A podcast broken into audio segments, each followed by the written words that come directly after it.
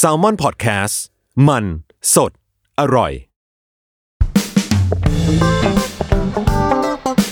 Final Revise สองโฆษณาจบ แต่ไอเดียยังไม่จบ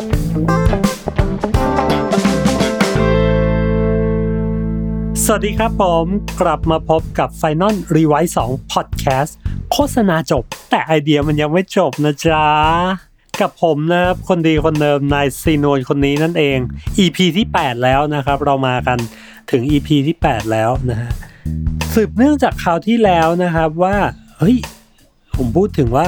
เราจะทำงานยังไงทำไอเดียแบบไหนให้คนเกลียดนะครับ มันเลยต่อเนื่องมาเป็น EP นี้นะฮะว่าเฮ้ยแล้วพอเราโดนด่าแล้วเนี่ย เราโดนนิเกทีฟคอมเมนต์เยอะๆแล้วเนี่ย เราจะจัดการกับมันยังไงนะครับ ลูกค้าส่วนใหญ่เนี่ย พอพูดถึงเนกาทีฟคอมเมนต์พอพูดถึงการโดนด่านะลูกค้าส่วนใหญ่เนี่ยจะโหกลัวเลยว่า เอ้ยทำงานอย่า อย่าให้มันเกิดเนกาทีฟคอมเมนต์นะ อย่าแบบระวังนะ เดี๋ยวมันจะมีคนมาด่าเรานะ เดี๋ยวมันจะมีอะไรนะ บางรายนี่ถึงขั้นแบบโฆษณาไปปิดคอมเมนต์ใน YouTube ก็มีนะฮะ ซึ่งยุคสมัยนี้เนาะมันเป็นยุคสมัยที่แบบ เวลาเราทำงานอะไรออกไปเนี่ย มันจะมี feedback กลับมาหาเราได้ตลอดเวลานะเพราะฉะนั้นไม่แปลกที่ลูกค้าหลาย ๆ เจ้านะฮะหรือว่าครีเอทีฟหลาย ๆ คน หรือเอ้อหรืออะไรจะระมัดระวังตรงนี้และจะกลัวตรงนี้นะฮะว่าเฮ้ยทำงานเนี่ยระวังอย่าให้เกิด negative comment นะ ไม่งั้นเดี๋ยวแบบมันจะลำบาก ซึ่งจริง ๆ แล้วเนี่ยใน EP นี้เนี่ยผมอยากจะบอกว่าเอาจริงๆ negative comment เนี่ย มันไม่น่ากลัวนะ แถมดีไม่ดีเรายังใช้ประโยชน์จากมันได้อีกทำไมผมถึงถึงพูดอย่างนั้นทำไมผมถึงแบบมีความคิดแบบนั้นนะเพราะว่าเอาจริง ๆ แล้วเนี่ยทุกครั้งที่เวลาแบรนด์เกิดอะไรขึ้นทำงานออกไปหรือแบบ action อะไรไปบางอย่าง แล้วมีคนด่ามีคนแบบเกิด negative comment ขึ้น นั่นแปลว่าอะไรครับแปลว่าเฮ้ยเอาจริง ๆ มันมีคนสนใจแบรนด์คุณอยู่นะ แบรนด์คุณมันไม่ได้หายไปในกลีบเมฆสักขนาดนั้น การที่มีคนด่ามันแปลว่ามันยังโอเค มันยังมีคนสนใจแบรนด์คุณอยู่นะฮะ สิ่งที่น่าสนใจคือ หลังจากนั้นแหละ หลังจากที่มันเกิดมีคนด่าขึ้นมา มีคนเนกาทีฟคอมเมนต์ขึ้นมา เราจะสามารถพลิกวิกฤตตรงนี้ให้กลายเป็นโอกาสได้ยังไงมากกว่านะฮะบางคนบางลูกค้าบางเจ้า ถ้ากลัวก็เฮ้ยปิดเลยลบคอมเมนต์เลย แต่ลูกค้าบางเจ้านะก็มีลูกค้าที่แบบสามารถเทิร์นนกาทีฟคอมเมนต์ตรงนี้ ให้กลายเป็นประโยชน์ ให้กลายเป็นคนที่แบบรักแบรนด์ขึ้นมานะแต่มันก็มีลูกค้าบางเจ้านะครับที่พลิกวิกฤตตรงนี้ให้กลายเป็นโอกาส แล้วมันกลายเป็นว่าคุณ take action จากสิ่งที่เขาด่านะแล้วทำให้มันดีขึ้น สร้างงานอะไรบางอย่างให้มันดีขึ้น สร้าง product บางอย่างอะไรมันดีขึ้น มันกลายเป็นว่าคอน sumer จะรู้สึกว่าเฮ้ยคุณฟังเสียงเขาอะจากคำด่านะ แล้วถ้าคุณแก้ปัญหาอย่างจริงใจ มันกลายเป็นคำชื่นชมขึ้นมาทีเดียวนะครับผม ซึ่งวันนี้เนี่ย เดี๋ยวผมจะลองหยิบยกเคสตัวอย่างบางอย่างนะ ที่มันเกิด negative comment ขึ้นนะครับ แล้วก็ดูว่าแบรนด์เขาจัดการยังไง ดูว่าครีเอทีฟเขาออกงานแบบไหนมานะครับ งานที่ผมยกตัวอย่างเนี่ย มันจะมี 2 เคสด้วยกัน เคสแรกคือเฮ้ยมันมีคนด่าจริง ๆ แล้วแบรนด์ take action จริง ๆ ขึ้นมา turn ให้กลายเป็น brand love ขึ้นมาได้นะครับ กับ 2 คือ มันมีงานบางประเภทที่คิดขึ้นมาแล้ววางแผนให้คนด่า วางแผนเลยว่าให้เกิด negative comment เลย แล้ว turn กลับ หรือตลบหลังกลับอีกทีหนึ่งกลายเป็นวิธีการพูดที่แบบเฮ้ยแปลกใหม่น่าสนใจนะครับ เพราะฉะนั้นอย่างที่บอก negative comment ไม่น่ากลัวเลย แถมเรายังใช้ประโยชน์จากมันได้อีกนะครับ เคสแรกนะครับ เคสแรกที่ผมจะหยิบยกขึ้นมา มาชวนคุยกันวันนี้ก็คือ แบรนด์ KFC นะครับ ก็เป็นแบรนด์ไก่ทอดที่ทุกคนรู้จักกันอยู่แล้วนะครับ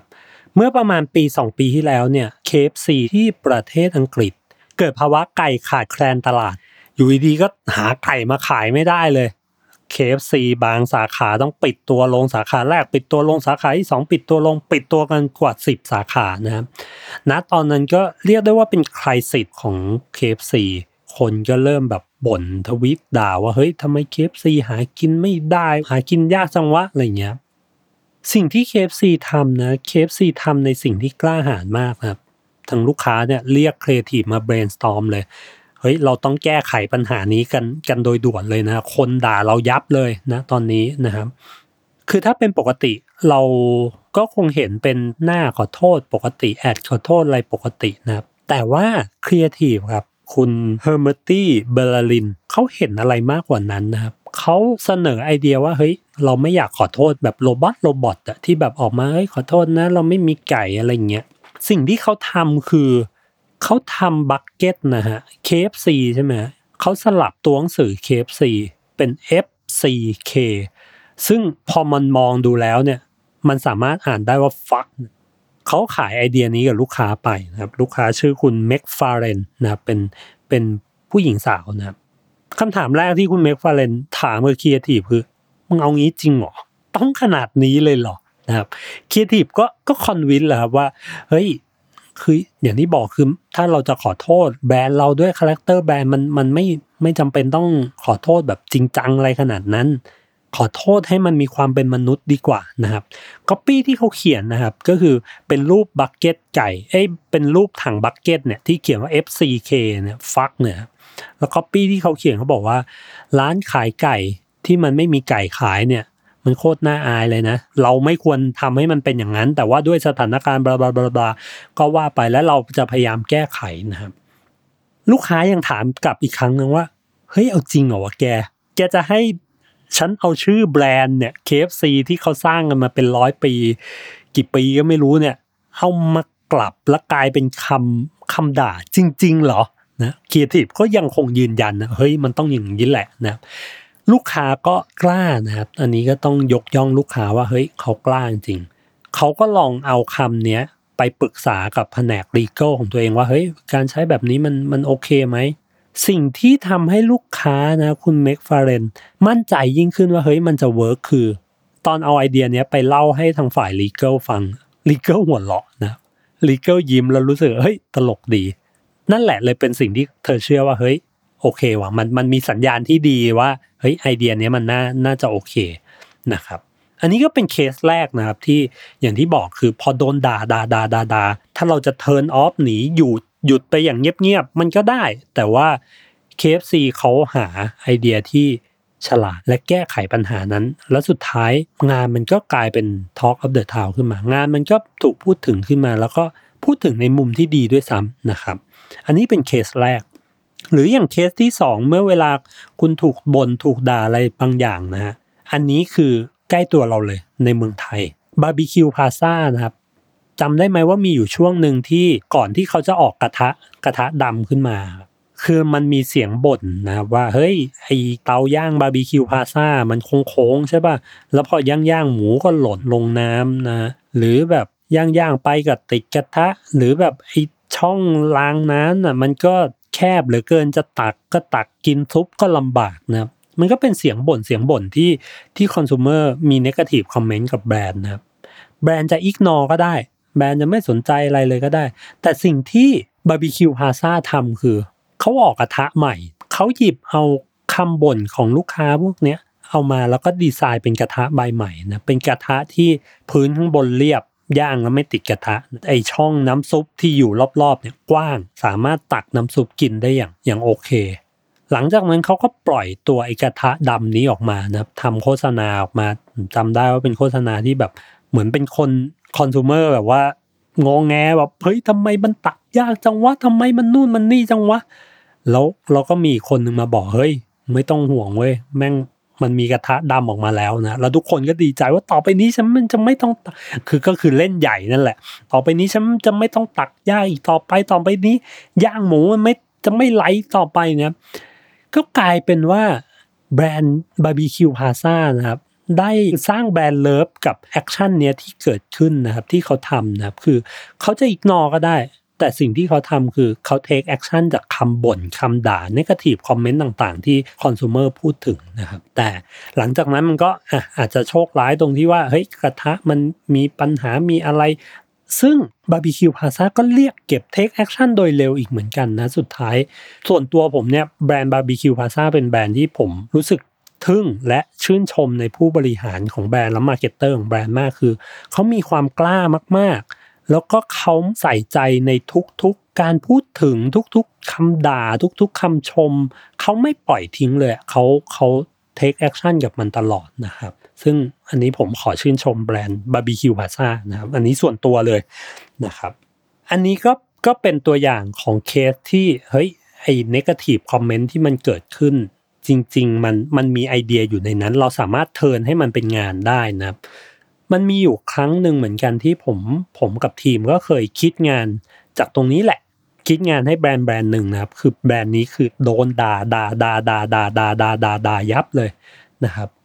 สิ่งที่พวกผมคิดกันก็คือเฮ้ยหรือมันเป็นไอเดียแบบโซเชียลไววะคือเราหยิบทุก ๆคำด่าที่คนด่าแบรนด์ของเราเนี่ย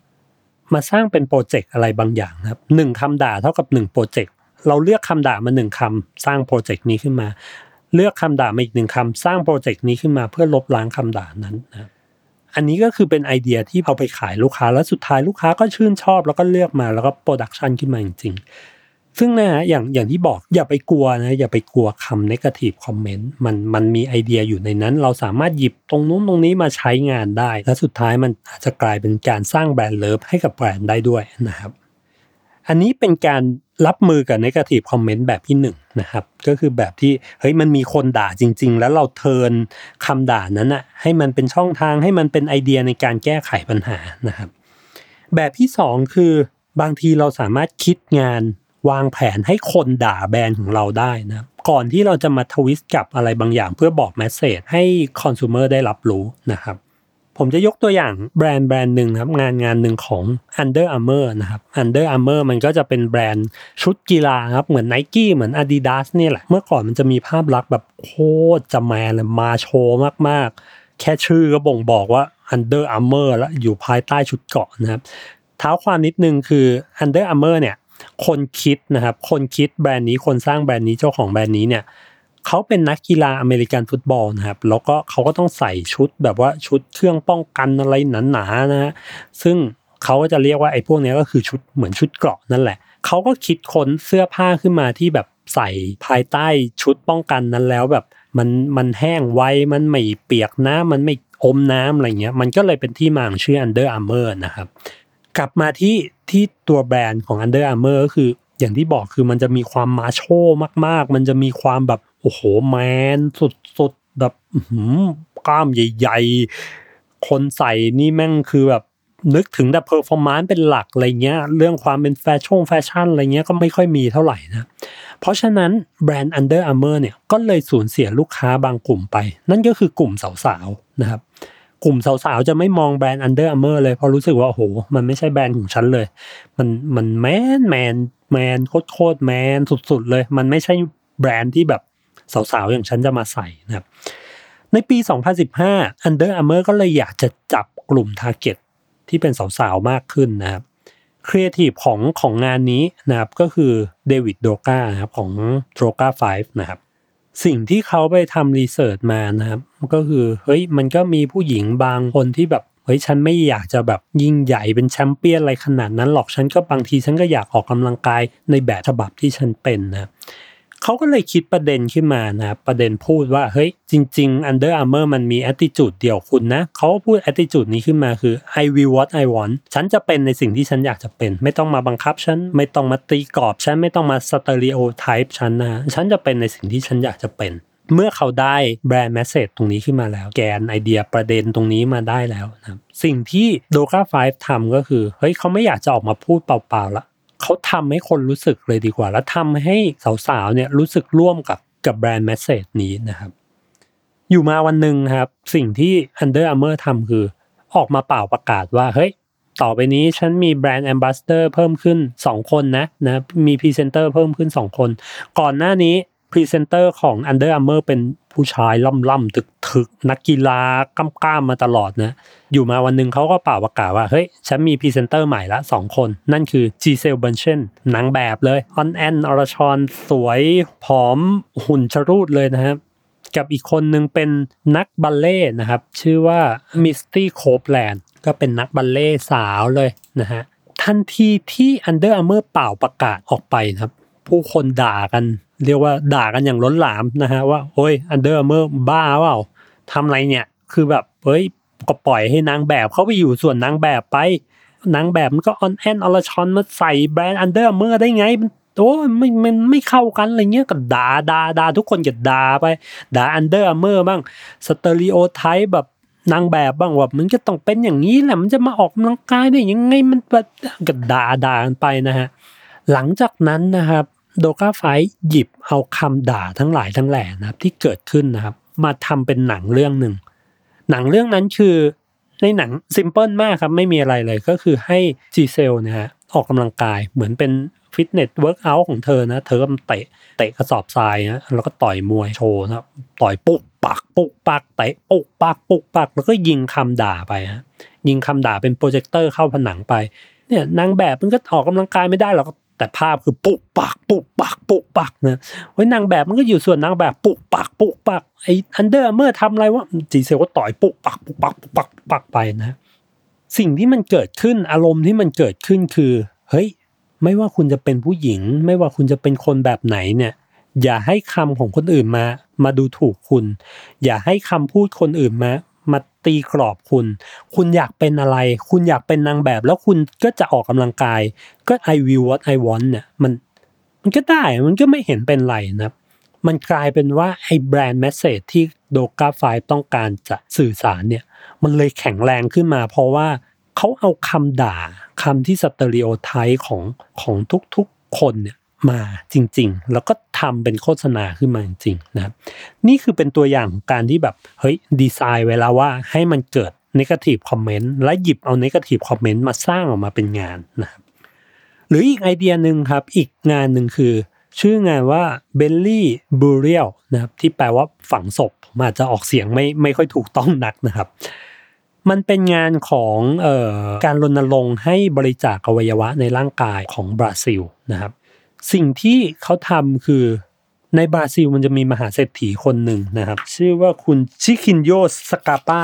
นายชิคินโยเนี่ยก็รวยเลยนะเหมือนแบบอารมณ์แบบเจ้าสัวบ้านเราอะไรเงี้ยแบบรวยมากในประเทศเขานะ มีรถหลายสิบคันเลยรถหรูๆทั้งนั้นนะอยู่มาวันหนึ่งนายชิคินโยเนี่ยก็ ออกมาประกาศใน Facebook ตัวเองนะว่าเฮ้ยฉันรู้สึกว่าฉันผูกพันกับเบลลี่ของฉันมากเลยคันนี้นะสามสิบกว่าล้านนะฉันก็เลยแบบไม่ใช้ละแต่ฉันก็ไม่อยากอะไร ฉันฝังมันแล้วกันนะก็คือออกมาป่าวประกาศว่าเฮ้ยเขาจะฝังเบลลี่นะครับฝังเหมือนฝังศพคนเนี่ยแหละคนก็ด่าแบบเอ้ยมึงบ้าเปล่าวะ มึงปัญญาอ่อนมั้ยเนี่ยรถก็ตั้งแพงแทนที่จะมาบริจาคแทนที่จะมาทำอะไร มึงไปฝังทำไม เสียดายเสียของหมดเลย นายนายชิคินโยก็ไม่สนเลยวันรุ่งขึ้นก็มาอัพรูปต่อนะว่าเฮ้ยเนี่ยฉันขุดหลุมมาได้เท่านี้แล้ว วันรุ่งขึ้นก็มาอัพต่อนะว่าเฮ้ยหลุมมันใหญ่ขึ้นนะ พร้อมที่จะฝังแล้วนะ คนก็ด่าด่าด่าด่าด่ากันไปนะระหว่างนั้นนายชิคินโยก็ ออกรายการทีวีครับมาสัมภาษณ์ว่าเฮ้ยทำไมต้องทำอย่างนี้ไป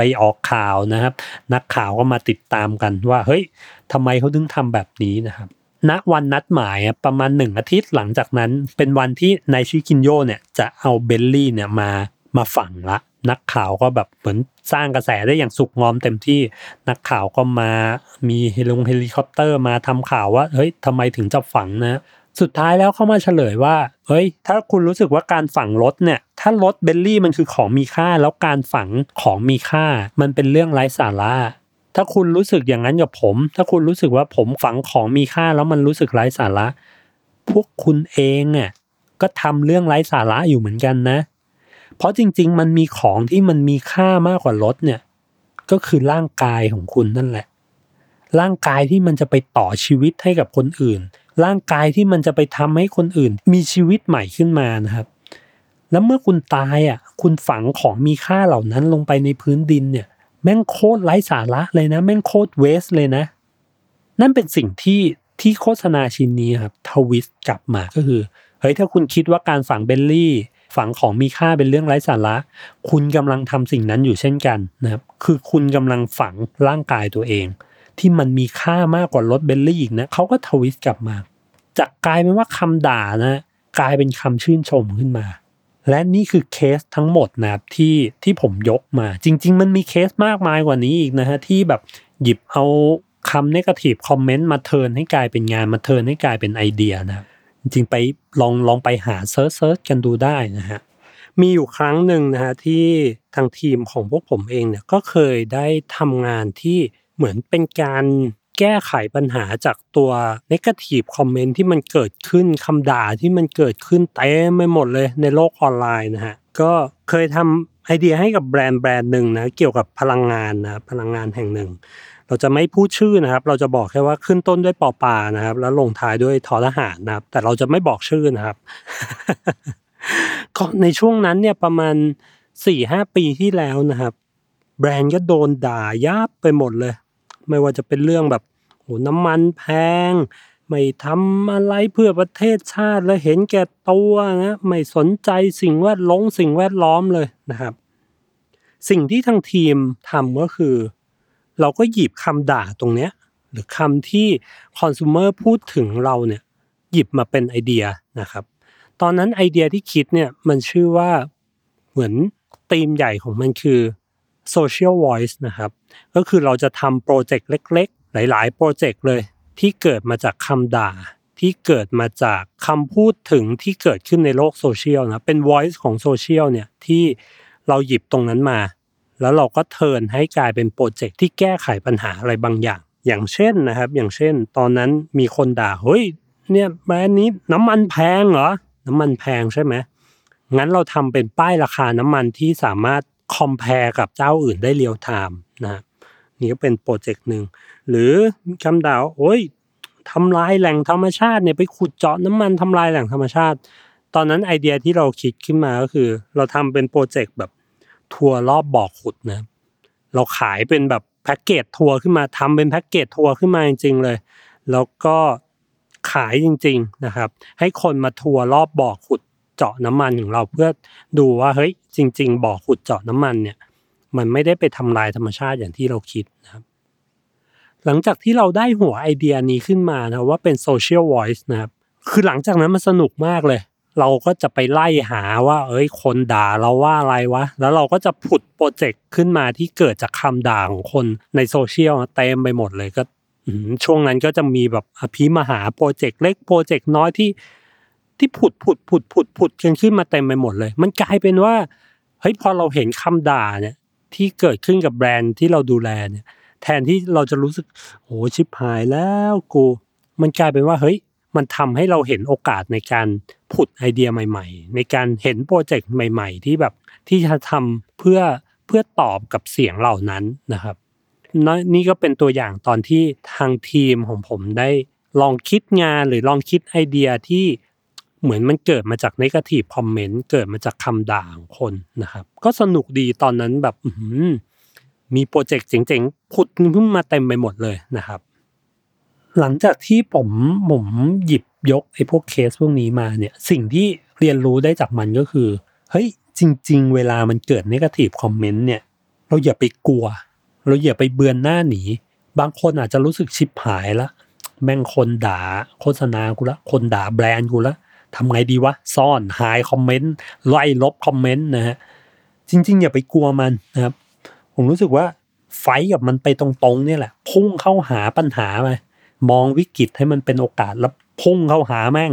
พุ่งเข้าหาไปเลยนะฮะแล้วมันอาจจะมีไอเดียบางอย่างที่ที่มันซ่อนอยู่แล้วมันเป็นไอเดียดีๆ ไอเดียเจ๋งๆก็ได้นะครับ ถ้าใครมีประสบการณ์แบบนี้มีประสบการณ์ในการไฟกับนกาทีฟคอมเมนต์นะครับ ลองแชร์กันมาดูนะครับผมก็อยากรู้เหมือนกันนะว่าแต่ละคนมีวิธีการรับมือหรือเฮ้ยมีผุดไอเดียแบบไหนที่เคยเอามาใช้งานได้นะครับผมลองแชร์กันมาได้นะครับ และนี่ก็คือ EP ที่ 8 ของ Final Rewise 2 Podcast นะครับ พบกันใหม่ใน EP ที่ 9 นะครับ ผมในวันจันทร์หน้า สวัสดีครับ